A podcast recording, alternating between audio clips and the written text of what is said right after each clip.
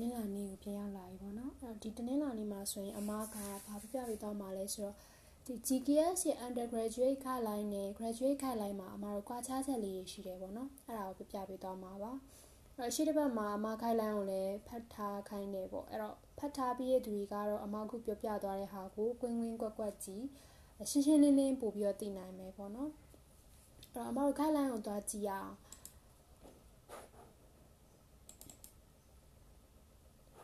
အဲ့တော့ guideline မှာကြည့်မယ်ဆိုလို့ရှိရင်ဒီ undergraduate အတွက်ကိုသူက university track embassy track နဲ့ associated degree ဆိုပြီး၃မျိုးပေးထားရဲပေါ့အဲ့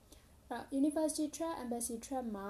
embassy track မှာအကြောင်းသုံးကြောင်းရွေးချယ်ခွင့်ရှိရတော့အမားတို့ ਨੇ အတူတူပဲပေးထားတဲ့အကြောင်းအရေးအတွက်ကိုသူကတက်တက်ပေးထားတယ် University track အတွက်ဆိုလို့ရှိရင်တော့ Science and Engineering major ရဲ့တွေကိုသူကရွေးချယ်ခွင့်ပေးထားတယ် ပြီးတော့ associated degree တက်ဆိုလို့ရှိရင်ကျောင်း6ကျောင်းပဲပေးထားရပါတော့ undergraduate မှာဆိုရင်စုစုပေါင်းအမတို့ဒီတနိုင်ငံမှာမြန်မာနိုင်ငံကိုခေါ်သွားတာဆိုရင်3နှစ်နှစ်9ယောက်ပဲခေါ်တယ် embassy track က3ယောက် university track က2ယောက်နဲ့ associated degree 2ယောက်ဆိုပြီးတော့9ယောက်ခေါ်တယ် undergraduate မှာအမတို့ graduate မှာဆိုလို့ရှိရင် university track ပဲဖြစ်ဖြစ် embassy track ပဲဖြစ်ဖြစ်ကျောင်းရွေးချယ်မှုကတော့ဒီဇယားတစ်ခုပဲရှိရပါတော့ undergraduate မှာကျောင်းတွေကတစ်ခုနဲ့တစ်ခုနဲ့မတူဆိုတာကိုတွေ့ရလိမ့်မယ်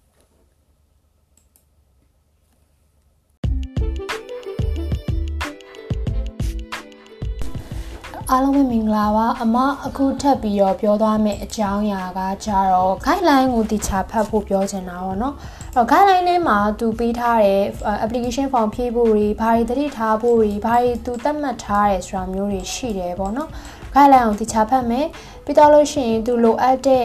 စာရွက်စာတမ်းတွေကိုပြင်ဆင်မယ်ပေါ့နော်အဲ့ကကြတော့ major ရက်ကိုရွေးချယ်တဲ့အခါမှာအမအနေနဲ့အကြံပေးချင်တာလေးရှိတယ်ပေါ့နော်ကိုက high school ပြီးထားတယ် high school မှာကိုလောက်ထားတဲ့ activity တွေရှိခြင်းလည်းရှိမယ်။ကျောင်းနဲ့ activity တွေပဲပိုများမယ်ပေါ့နော်။ကျောင်းပြင်ပတွေနည်းလိမ့်မယ်။ဒါပေမဲ့ကိုကခုမှ တက္ကသိုလ်တက်နေစေဆိုလို့ရှိရင်တက္ကသိုလ်က major ရဲ့နယ်ပဲကိုကဆက်ပြီးတော့တက်မှာလား။ဒါမှမဟုတ်လို့ရှိရင်တခြား line ကိုသွားမှာလား။တခြား fees ကိုသွားမယ်ဆိုရင်တော့အဲ့ fees နဲ့ပတ်သက်တဲ့ကိုဘယ်လောက်ထိစိတ်ဝင်စားရဲကိုအဲ့ဒါနဲ့ပတ်သက်ပြီးဟိုလေ့လာထားတာမျိုးတွေလောက်ထားတဲ့ activity မျိုးတွေလည်းတေချာပေါက်ရှိဖို့လိုတယ်ပေါ့နော်။အဲ့တော့ကျောင်းနေဘက်ကရွေးတဲ့အခါမှာဒီမေဂျာရဲ့ကိုဒီကျောင်းသားကတကယ်စိတ်ဝင်စားမှုရှိမရှိဆိုတာကိုရှုထောင့်မျိုးစုံကကြည့်တဲ့အခါမှာ ကိုက high school ပြီးထားတာမျိုးဆိုရင်တော့သူ့ကိုဒီ interest ပေါ့နော်ကိုစိတ်ဝင်စားတာပြဖို့ကအထောက်ထားမရှိသေးပေမဲ့အဲ personal statement တွေမှာရေးရေးလို့ရတယ်ပေါ့နော်ဒါကဲတကယ်လို့ကိုတက္ကသိုလ်တက်နေစေကနေဒီ major ရဲ့ကိုပဲ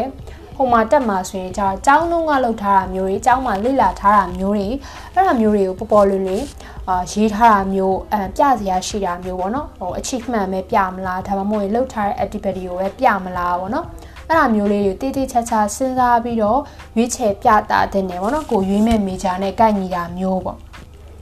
အဲ့ဒါမျိုးလေးလည်းအကြံပေးခြင်းမှာအကြောင်းရွေးတာမိကြရွေးတဲ့အခါမှာတိကျစဉ်းစားပြီးတော့အချိန်ယူပြီးဆုံးဖြတ်ပါ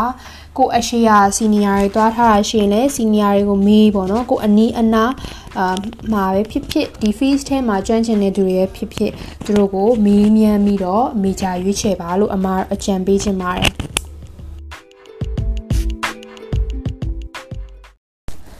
အားလုံးပဲမင်္ဂလာပါအမအခုထပ်ပြီးတော့ပြောသွားမယ့်အကြောင်းအရာကကြတော့ guideline ကိုတခြားဖတ်ဖို့ပြောချင်တာပေါ့နော်အဲ့တော့ guideline ထဲမှာသူပေးထားတဲ့ application form ဖြည့်ဖို့တွေဘာတွေတတိထားဖို့တွေဘာတွေသူသတ်မှတ်ထားတယ်ဆိုတာမျိုးတွေရှိတယ်ပေါ့နော် guideline ကိုတခြားဖတ်မယ်ပြီးတော့လို့ရှိရင်သူလိုအပ်တဲ့စာရွက်စာတမ်းတွေကိုပြင်ဆင်မယ်ပေါ့နော်အဲ့ကကြတော့ major ရက်ကိုရွေးချယ်တဲ့အခါမှာအမအနေနဲ့အကြံပေးချင်တာလေးရှိတယ်ပေါ့နော် ကိုက high school ပြီးထားတယ် high school မှာကိုလောက်ထားတဲ့ activity တွေရှိခြင်းလည်းရှိမယ်ကျောင်းနဲ့ activity တွေပဲပိုများမယ်ပေါ့နော်ကျောင်းပြင်ပတွေနည်းလိမ့်မယ်ဒါပေမဲ့ကိုကခုမှတက္ကသိုလ်တက်နေစေဆိုလို့ရှိရင်တက္ကသိုလ်က major ရဲ့နယ်ပဲကိုကဆက်ပြီးတော့တက်မှာလားဒါမှမဟုတ်လို့ရှိရင်တခြား line ကိုသွားမှာလားတခြား fees ကိုသွားမယ်ဆိုရင်တော့အဲ့ fees နဲ့ပတ်သက်တဲ့ကိုဘယ်လောက်ထိစိတ်ဝင်စားရဲကိုအဲ့ဒါနဲ့ပတ်သက်ပြီးဟိုလေ့လာထားတာမျိုးတွေလောက်ထားတဲ့ activity မျိုးတွေလည်းတေချာပေါက်ရှိဖို့လိုတယ်ပေါ့နော်အဲ့တော့ ကျောင်းနေဘက်ကရွေးတဲ့အခါမှာဒီမေဂျာရဲ့ကိုဒီကျောင်းသားကတကယ်စိတ်ဝင်စားမှုရှိမရှိဆိုတာကိုရှုထောင့်မျိုးစုံကကြည့်တဲ့အခါမှာကိုက high school ပြီးထားတာမျိုးဆိုရင်တော့သူ့ကိုဒီ interest ပေါ့နော်ကိုစိတ်ဝင်စားတာပြဖို့ကအထောက်အထားမရှိသေးပေမဲ့အဲ personal statement တွေမှာရေးရေးလို့ရတယ်ပေါ့နော်ဒါကဲတကယ်လို့ကိုတက္ကသိုလ်တက်နေစေကနေဒီ major ရက်ကိုပဲဟို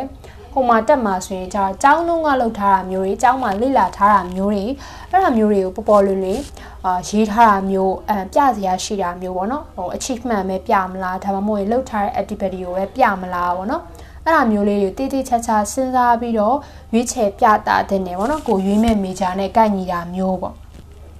အဲ့ဒါမျိုးလေးနဲ့အကြံပေးခြင်းမှာအကြောင်းရွေးတာမေဂျာရွေးတဲ့အခါမှာတိကျစဉ်းစားပြီးတော့အချိန်ယူပြီးဆုံးဖြတ်ပါ ကိုအရှိယာစီနီယာတွေတွားထားတာရှိရင်လည်းစီနီယာတွေကိုမေးပေါ့နော်ကိုအနီးအနားအာမှာပဲဖြစ်ဖြစ်ဒီ fees ထဲမှာကျွမ်းကျင်တဲ့သူတွေရဲ့ဖြစ်ဖြစ်သူတို့ကိုမေးမြန်းပြီးတော့မေဂျာရွေးချယ်ပါလို့အမအကြံပေးခြင်းပါတယ်အားလုံးပဲမင်္ဂလာပါအဲ့တော့အမမနေ့ကတစ်ချက်အလုံးများသွားတဲ့အတွက်ကြောင့်မို့လို့ဒီ every monday ပေါ့နော် post ကလေးကိုနည်းဒီနေ့မှတင်ပြတယ်ပေါ့နော်အဲ့တော့အမ အော်လူရင်းမဲ့သွားလိုက်မယ်ပေါ့နော်ဒီနေ့ပြောချင်တာကကြတော့ major တွေအကြောင်းနေယူတဲ့အခါမှာပဲအချက်တွေသတိထားတဲ့လဲပေါ့နော်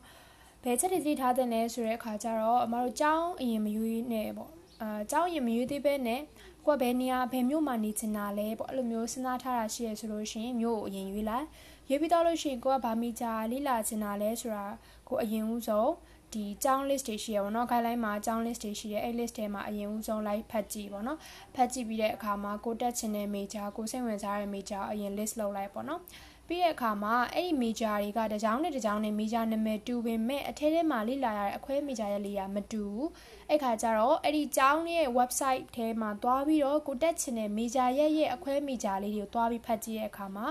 တွေ့သွားလိမ့်မယ်အချို့ကျောင်းမှာဆိုလို့ရှိရင်ဥမာထားပါတော့ Flint and Production ဆိုရင်တော့မှအချို့ကျောင်းမှာ production ဘက်ကိုဦးစားပေးရဲအချို့ကျောင်းမှာ animation ဘက်ကိုဦးစားပေးရဲဆိုသူတို့ရဲ့အခွဲမိကြလေးကြည့်လိုက်လို့ရှိရင်ဘယ်အောင်အသားပေးတယ်ဆိုတာကိုသိရလိမ့်မယ်ပေါ့နော်အဲ့လိုဟာတွေဝင်ဖက်ကြည့်တဲ့အခါမှာဘယ်မီဂျာရက်ကတော့ကိုနဲ့ပိုကိုက်ညီတယ်ကိုပိုစိတ်ဝင်စားတယ်ပြီးတော့ကိုသွားမဲ့ career နဲ့အကိုက်ညီဆုံးဖြစ်တဲ့ဟာကိုပြန်ပြီးတော့ရွေးပေါ့ အဲ့မှာ major နောက်ဆုံးရွေးပြီးသွားပြီရွေးပြီးသွားပြီဆိုလို့ရှိရင်ကျောင်းတွေကိုတစ်ချက်ပြန်ကြည့်မယ်ပေါ့နော်ဒီ major ရက်ကဘယ်ကျောင်းနေမှာရှိတာလဲပေါ့နော်အဲ့ကျောင်းနေရှင်ကြည့်တဲ့အခါမှာကိုကဘယ်မျိုးမှာနေချင်တာလဲဘယ်လိုကျောင်းမျိုးတက်ချင်တာလဲ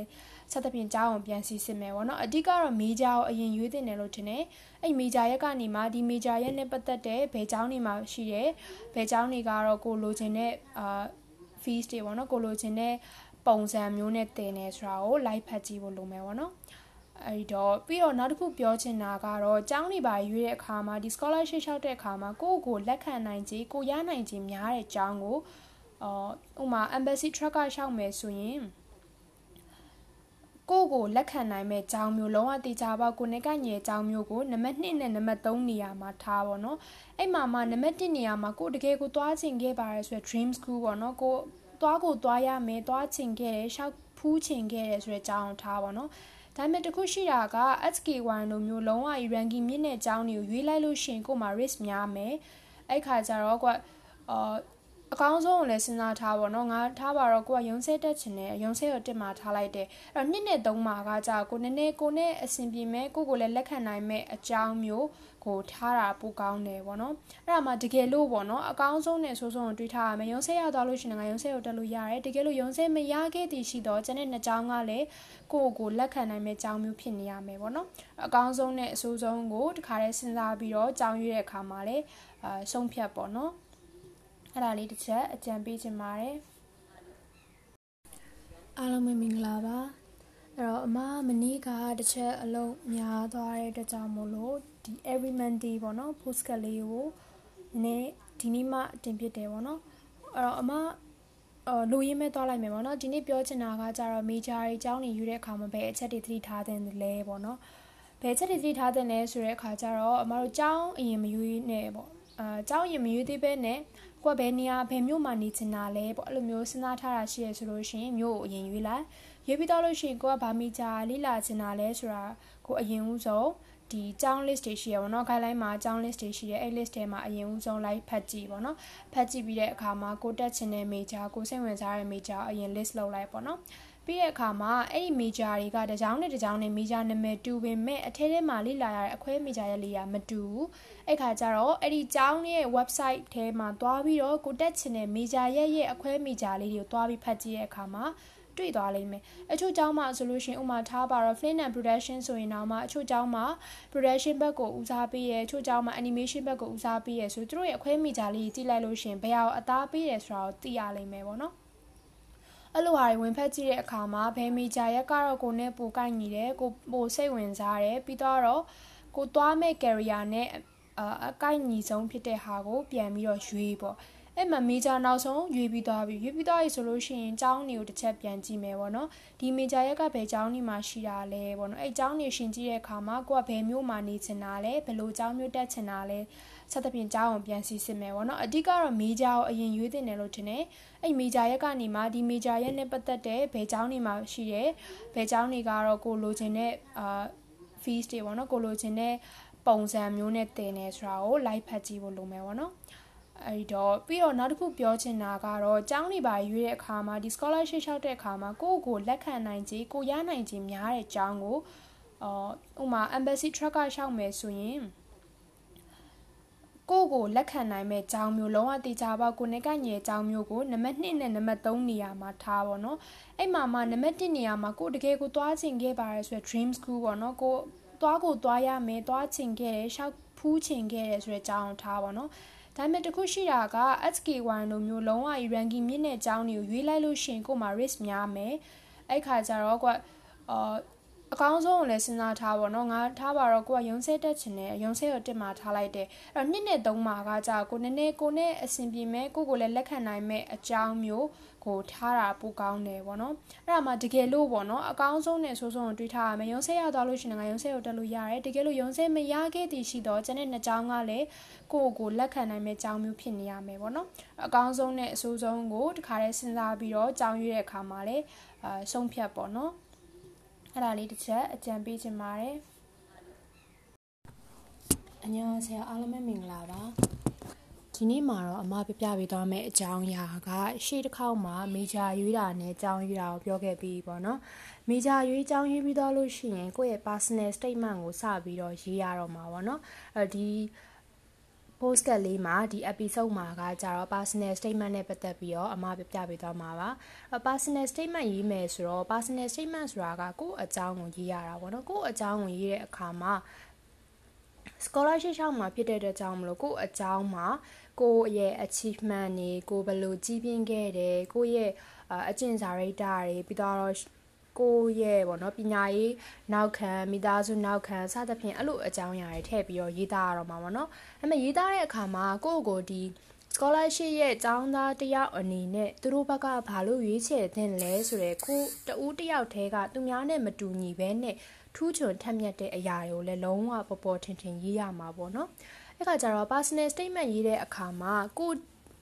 ရှောက်မဲ့ scholarship အကြောင်းကိုလည်းကောင်းကောင်းကြီးနောကြည့်အောင်ဖတ်ထားရမယ်ပေါ့နော်ဥမာကိုကကိုရီးယားနဲ့ပတ်သက်တဲ့ scholarship ရှောက်မှာဆိုလို့ရှိရင်ဒီ personal statement ထဲမှာကိုရီးယားနဲ့ပတ်သက်တဲ့ဒီ scholarship နဲ့ပတ်သက်တဲ့အကြောင်းကကိုဘယ်လောက်ထိနားလည်လေ့လာထားတယ်ဆိုတာကိုလည်းထည့်ရေးဖို့လိုတယ်ပေါ့နော်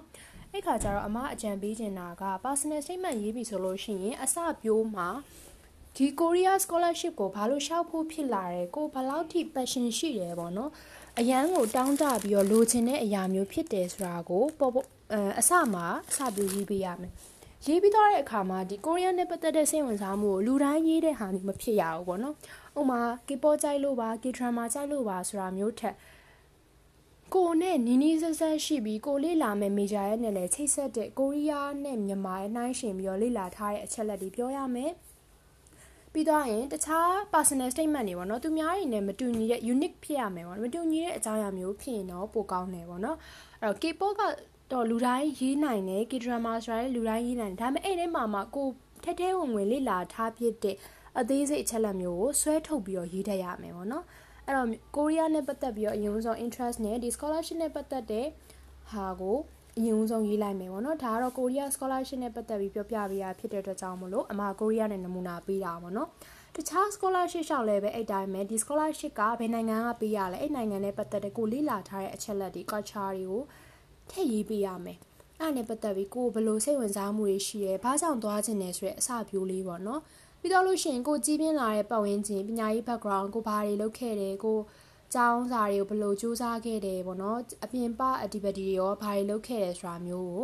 ရေးပြီးသွားတဲ့အခါမှာဘာလို့ကိုရီးယားမှာပညာသင်ချင်တာလဲဘာလို့အဲ့ဒီနိုင်ငံမှာပညာသင်ချင်တာလဲဆိုတဲ့ဟာမျိုးရဲ့အဲ့မှာမှဘယ်မေဂျာရက်ကိုသင်ချင်တာလဲဘာလို့ဒီ scholarship ကလိုအပ်တာလဲဒီမေဂျာရက်သင်ဖို့အတွက်ကိုကိုဘာတွေလိလာထားပြီလဲပေါ့နော်ကိုသင်ကြားမဲ့သင်ယူမဲ့အ ကိုတင်ယူမဲ့မေဂျာရဲ့နဲ့ပတ်သက်တဲ့ကိုလိလာထားတဲ့တခြားသောအကြောင်းအရာတွေပါဝင်ထားတဲ့အချို့ activity တွေကိုလည်းတည်တည်ချာချာလေးရေးပအောင်ရေးရမယ်ပေါ့နော်ပေါ်လွင်အောင်ရေးရမယ်ပြီးတော့လို့ရှိရင်ဒီ scholarship ရပြီးသွားပြီဆိုလို့ရှိရင်ကိုဒီဘာသာရဲ့လိလာပြီးတဲ့နောက်မှာ career အနေနဲ့ဘယ်လိုဆက်သွားဖို့ရှိတယ်ဆိုတာမျိုးကိုလည်းရေးပေးရမယ်ပေါ့နော်အဲ့ဒီခါကျတော့ဒီ personal statement ကိုရေးတဲ့အခါမှာအုံ